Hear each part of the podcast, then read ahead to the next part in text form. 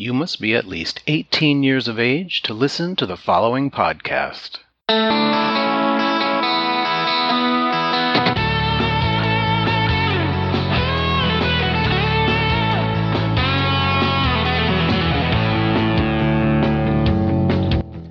I am Robert Black, and you are listening to Sexual Heroes. My guest for this episode is Richard Wagner, PhD, ACS, also known as Dr. Dick. He is a psychotherapist and clinical sexologist in private practice in Washington State. Dr. Dick has been a practitioner of sex therapy and relationship counseling for nearly 40 years. He has also been involved in all sorts of sex education and sexual enrichment projects. One such outlet is his online sex advice column that he's been writing for well over 20 years. During that time, it's been syndicated on a number of sites. His column and library of weekly podcasts can be found at drdicksexadvice.com. He also contributes to several other websites as a guest columnist. He is renowned for his long and short term seminars and workshops for healing and helping professionals, sexual minorities, as well as those living with and through prostate cancer, and women and men affected by sex abuse. He often speaks in the public forum on policy issues related to religion, human sexuality, aging, death and dying, and the clergy sex abuse scandal. Welcome, Dr. Dick. Thank you for joining me. Well, thank you for having me. It's good to be had. Your credentials, I noticed ACS. Can you explain that for me? Yeah, ACS is American College of Sexology. Oh, tell me more about that. It's uh, an accrediting organization, you know, like the American College of Pediatrics or the American College of Surgeons or whatnot. So this is the American College of Sexology. And uh, since there's no licensure for uh, sex therapists any place in the country, we look to organizations like ACS for accreditation, or I guess accreditation is the best word. Mm-hmm. It's a way to show your specialty. Yes. Why isn't sex therapy recognized as a specialty? Because our culture is completely sex negative. To acknowledge that there is such a thing and that people could suffer from problems surrounding sexuality would be difficult. A lot of the other healing and helping professionals, um, doctors and psychiatrists and psychologists and things like that, you know, kind of look down on sexuality or sex therapy or sexology as, you know, the a bastard child, uh, and that they think that they're much better situated to care for somebody with sexual problems, even though they have no training themselves. So it's just how it is. It's kind of the chiropractic of the oh, yes. behavioral health field. That's right. Exactly that. How did sex become the focus of your career? Did it start there? What happened? what happened to you? What happened? What's wrong with you? What went wrong? Why are you like this? Well, as you know, um, I was a Catholic priest. In fact, I'm the only Catholic priest in the world with a doctorate in clinical sexology, which explains why I'm no longer in the priestly saddle. I was uh, working in a high school uh, in Oakland, California, back in the uh, mid 70s. And the religious community I belonged to could no longer staff the high school because we didn't have the vocations. And those of us who were at the high school were offered something else to do for our next assignment. And I wanted to do an upfront gay ministry. And they suggested that I write to the bishops in Oakland and San Francisco, which I did. And neither one of them were supportive. And in fact, they said, if you get too outrageous, I won't hesitate to come in and step all over you. So, anyhow, um, my community said uh, that they would put me forward as a gay minister, and I said that'd be great. Um, was odd because the religious community was very conservative. So they said, well, but we, you have to get another degree because we can't put you forward as Father Wagner interested party. So I said, well, what kind of degree? And they said, how about a marriage, family, and child counseling degree? And I said, well, isn't that the wrong model for gay and lesbians? And they said, hmm. oh, find something. And so I found the Institute for Advanced Study of Human Sexuality in San Francisco, rolled there. Um, took me three years to get through the program, and I wrote my doctoral thesis on the cognitive and affective dissonance of being gay and being a Catholic priest. I wrote about the sexual attitudes and behaviors of gay Catholic priests in the active ministry back in 1981 before there was such a thing as gay priests. And uh, that blew me out of the water. So I was neither fish nor fowl. I could no longer act as a public minister because I was being punished by the church and I was being silenced by the church, so I couldn't act necessarily as a, sexologist. I couldn't write about sex. I couldn't talk about sex publicly and all that kind of stuff. I cleaned houses for to support myself. Are you religious today? No, good lord, no, not at all. That good lord, that was good lord, no. Uh, no, that was beaten out of me. Uh, I fought the church for 13 years um, before they finally had their way with me, and that was such a brutal experience that I just had nothing. I have nothing more. I have not uh, an iota of religiousness left in me. I'm happy to report. So you were cleaning houses. Yes. With this new degree and knowledge. Yes. yes. And uh, um, all my clients were delighted that they they had a domestic who was a Catholic priest and had a doctorate. So it was part of their cachet.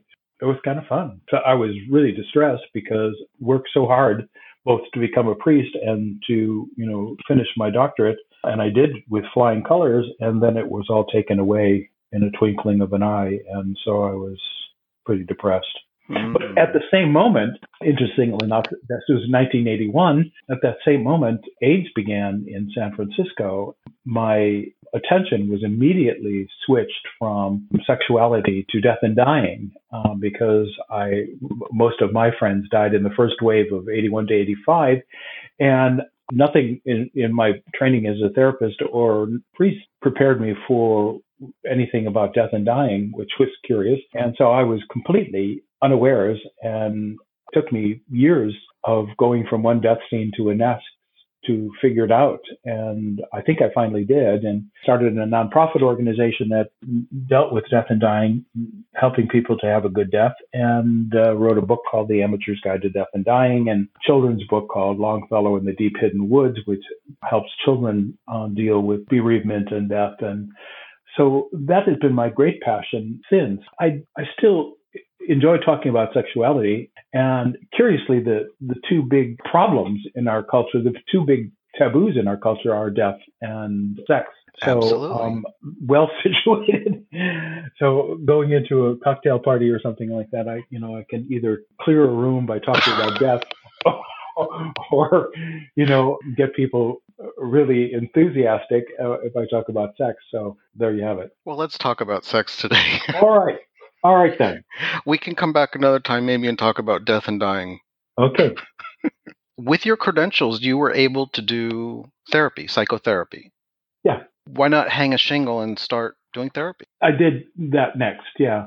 You know, in, in conjunction, I mean, you know, death and sexuality were so close together that I was able to jump back and forth and it was worked out really nicely. And then I moved out to San Francisco in 99 and moved to Seattle. And shortly thereafter, I, I wanted to do uh, more of the death and dying stuff, which there was no money for it. And some friends of mine at the time said, You know what we should do, Richard? And I said, No, what should we do? And he said, Well, we should start shooting porn and make a lot of money. And then that money we could filter into your death and dying work. And I said, Oh, okay, let's do that. And so ah. that's where Daddy O was born. Okay. And shortly after Daddy O got started, then I had been since the late 90s uh, writing a sex advice column that appeared uh, online at several different places. The first place was gay.com. I don't even know if gay.com is a thing anymore, but and then that stopped and it I was picked up by a bunch of other sites and those would stop, you know, just how um, the internet was back in the aughts. And uh, and then I found that I needed to uh, start my own website, and so I started drdicksexadvice.com, and I think that was in 2007. Still going strong today. You know, I still have a private practice. I have a couple clients now. Curiously enough, they're they're all very remote. There's one in Australia and one in the UK and one in um, on the east coast of the U.S. and keeps me busy, keeps my hand in the game, so to speak, as it were. Originally, what drew you down that road of, of the study of sexuality? I realized certainly when I was, you know, still in this church saddle, I realized that the Catholic Church in particular had a real problem about sexuality. Um, it was about the most sex, sex negative organization around. And, Seems that way. Yeah. And so I thought, well, there's a problem here because humans are sexual. And I mean, I would sit for hours in confessional, you know, listening to the confessions of people, you know, as a young priest. And, mm-hmm. you know, I found that, well, you know, people were having problems with sex and, you know, not, not only just how to do it, but, you know, the shame and the guilt. Even heterosexual sex you know, in the confines of marriage, people were experiencing those things. So I thought, well, this is silly. We need to rethink this. Mm-hmm. And I thought, well, here I am a priest, and why not be somebody who starts a new conversation about sexuality? And, you know, I had all the background in theology, so, you know, I thought I would be able to wed those two things together. But they just couldn't they, handle it. They couldn't handle it. You can't handle the truth.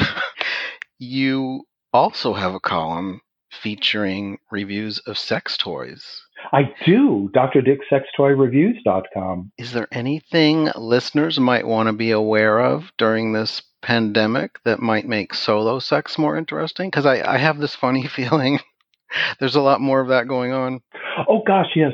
I'm glad you brought that up because a number of things that I really wanted to talk about during this downtime. I hear from people all the time, and people write to Dr. Dick and you know say, you know, what's going on, and here's my problem, and I'm you know having this issue and whatnot. And people mostly tell me that they're frustrated because they are confined from having partnered sex, both heterosexual and gay sex. And I said, you know, instead of being upset that you you're experiencing this uh, lull in your sexual expression with a partner, why not expand your sexual repertoire? And they you know, look at me like, what? And I said, well, you know, some folks are proficient, not expert by any means, in just one sexual activity. And I think that's really, really sad. There are very few sexual experts and, but the proficient folk, let's just say you and me, you and me, for example. And I, I thought, well, you know, if we expanded our sexual repertoire, people who, you know, are decent bottoms, oughtn't they take some time to work on being a good top? Somebody who is doesn't know shit from Shinola about being a good cocksucker, wouldn't this downtime be a good time for you know learning something about that? Mm, and sadly, there's plenty of those. Oh, it's the truth. It's the truth. Even in porn, you know. Oh, I, I, you're not kidding. Oh my God, it's it's so distressing. And so anyhow, so uh, one of the things that I tell people to do is use the search function in the sidebar of my site, drdicksexadvice.com, using the word keyword tutorial. And there is a load of different tutorials. Finessing that ass fuck a uh, tutorial for a top, liberating the BOB within, which is big old bottom, within, a tutorial for a bottom. So you want to be a world class cocksucker, the Art of a Humble Hand Job, Plug Your Hole in Three Easy Steps, a tutorial about using butt plugs, BDSM for Beginners, a former dominatrix guides you and your partner through some SM, hmm. Eating Out at the Y, the finer points of cunnilingus, Fair Fight Training, um, it, which is a tutorial for fighting with your partner without killing them. Another thing, even if you watch a lot of pornography, you'll notice that there's very few people who not know how to talk dirty. That's Scam me. if you ask me. Is that right? Yeah. You don't know how? I, I'm very quiet. Oh, well, that, quiet is good, but talking and making no sense or being a cliche is better be quiet, especially since you shouldn't talk with your mouth full anyhow, is my thought. So um, there's another tutorial called Talk Dirty to Me, uh, the whys and hows of hot oral, A U R A L mm-hmm. sex. Very clever. Learn some new seduction techniques. Um, and then there's stuff about sex and dating during the coronavirus, uh, 12 video chat tips from women in long distance relationships. There's a plethora of stuff on my website for people who are, you know, looking to uh, expand their uh, sexual repertoire. And toys. A lot of the high end toys nowadays are Bluetooth compatible. And I have one of those. Do you? Oh, uh-huh. so maybe you could tell us all about it. Anyhow, so uh, the, a lot of them uh, you can use your smartphone and you can interact with a partner on the other side of the globe if you want to. And these people, they can manage your uh, sex toy and um, you can manage their sex toy and it's a barrel of fun. And that with Zoom or Skype calls and stuff like that, video chats, there's no reason for feeling poorly about oneself and learning how to masturbate again. I mean, a lot of the guys that I work with who have sexual problems, erection problems or ejaculation problems and stuff like that, the first thing that we examine, examine is the way they masturbate. And almost inevitably, you find that the guy with the problem grabs his dick and beats it like it owes him money and uh, with a death grip. And I'm going, well, holy mackerel. you're gonna you're gonna have a problem with partnered sex. Um, and now, now this person would this person in therapy be showing you, or he's talking about it? Talking about it. Oh, okay. I mean, some people want to show me, which you know, I mean, if up for that, that's fine and dandy with me. I, okay. So, learning how to masturbate in a sort uh, in a sort of way that will facilitate really good partnered sex later Mm-hmm. or learning to incorporate your whole body into your masturbation. I mean, I understand that there's, you know, masturbation that, you know, to relieve sexual tension, you, you know, you do it in the toilet and, you know, and you're done in a couple minutes. Uh, but, you know, that shouldn't be the extent of your masturbation, it seems to me. You know, uh, why not spread that sexual energy around? And people who have a phobia about other parts of their body, their armpits, their asshole, or whatever it is, you know, this is the time for sensitizing their body parts and um, with something pleasurable that they already know all about, and that's masturbation. You know, I won an award for masturbating. Did you? I did. I would. I would. I would not second guess that. You were a champion. Tell me about Daddy-O. I understand the inspiration for it now. Did you have any thoughts about how you would carve your niche in the market? I did because you know when my when my friends said you know we should start shooting porn, I said, well, I'd do that, but it has to be really sex positive porn, or you know it would undercut all of my adult life's work so far. And that was a difficult thing because there wasn't such a niche like that in the industry beforehand. I wanted to make sure that I captured the whole sexual experience. Like I never, oh, you knew this as as well as any, um, because you worked with us. But I insisted that we shoot real sexual response, not posing people, let them, you know, interact for a bit, mm-hmm. and then pose them another way mm-hmm. and let them interact a bit. I didn't do that. I said, let the cameras roll. You guys have sex, and it'll be our job to catch it. And if we fail, it's our failure, not your failure. So you guys go at it and pretend like we're not here, which is a very difficult thing, as you know. Um, mm-hmm. And uh, that was the thing. And so, you know, we never did intense close ups what's the purpose of you know seeing a dick and an asshole like you know two inches away? I mean, is that how?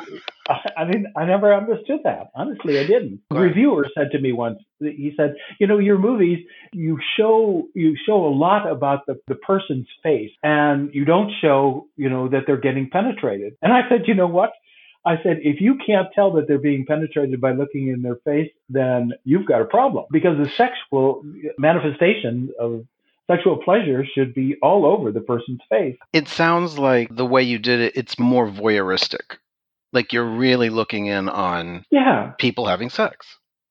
Well, and I, I hoped that people would be able to learn that, uh, like, I never insisted that the bottom, the guy being penetrated, have an erection and that was anathema in you know in other studios the other studios you know everybody had to have a stiff erection mm-hmm. and, but that's not how real sex works. I mean, if you have a real erection while you're being penetrated, fine and dandy, but it's not necessarily how it works.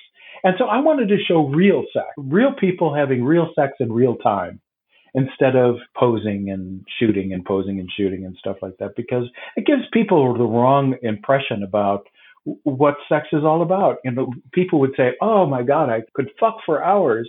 I said, "Really? I don't think so." And sure enough, you know, they can't. They said, "Oh, I, I, I want to fuck like the guys in the, in porno movies," and I said, "Right." Yeah. Mm.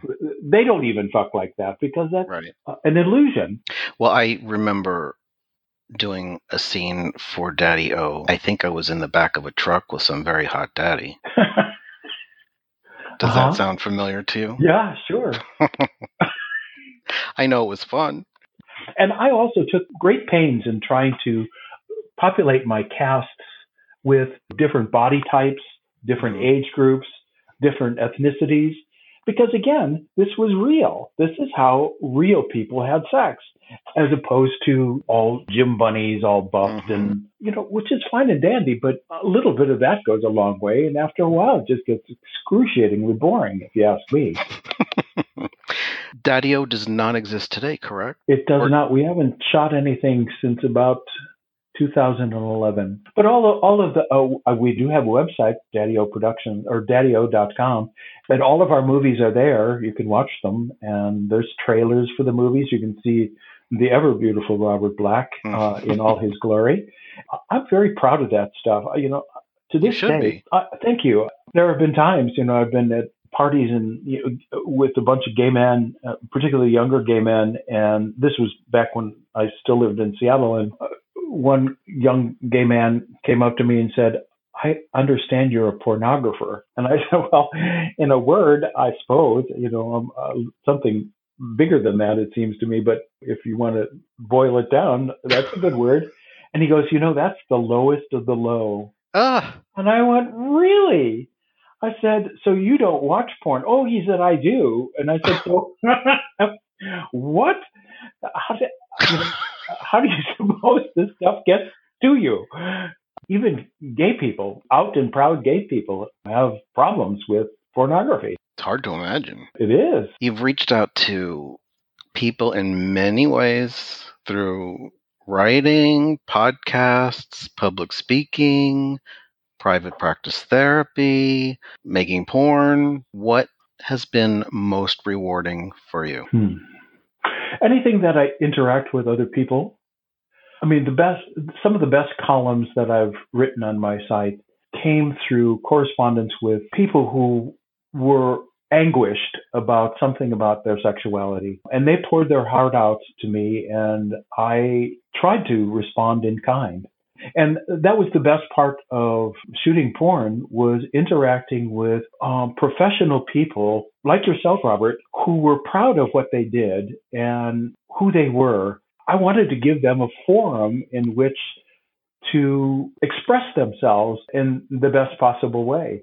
So anything that involved other people, podcasts, I, you know, you and I did podcasts together, uh, two podcasts, they're archived on my site. Uh, I did over 400 podcasts in like seven years and of podcasting, and I interviewed lots of porn stars and lots of people in the sex industry of one sort or another, and I was very proud of that. And again, interacting with other people in that crucible of human sexuality was the best part. So, where is most of your energy spent these days? Is it writing? Is it speaking? Therapy? Therapy, uh, not too much speaking um, because of COVID. Um, mm, my oh, classes, my classes. Well, there's always Zoom. Yeah. Do I have to? All, all of my remote um, therapy is done uh, via the internet. So if somebody did want private therapy now, they could yeah. contact you and yeah. set that up. Yeah. Great. Anything else you would like to share with listeners? I would hope that people honor themselves honor their sexuality and try to embrace as much of their sexuality and their eroticism as possible. I know that this culture doesn't invite that, but I'm inviting you to do that. I'm inviting you to take a look at your sexuality and your eroticism and own it. And if you don't like what you see, change it. But starting from a good, healthy place about being happy and uh, fulfilled with your sexuality will make a huge difference in your life and also in the lives of the people around you. All right. Well, thank you for joining me today. Thank you, Robert. To learn more about today's guest and for links mentioned in today's episode, visit sexualheroes.com.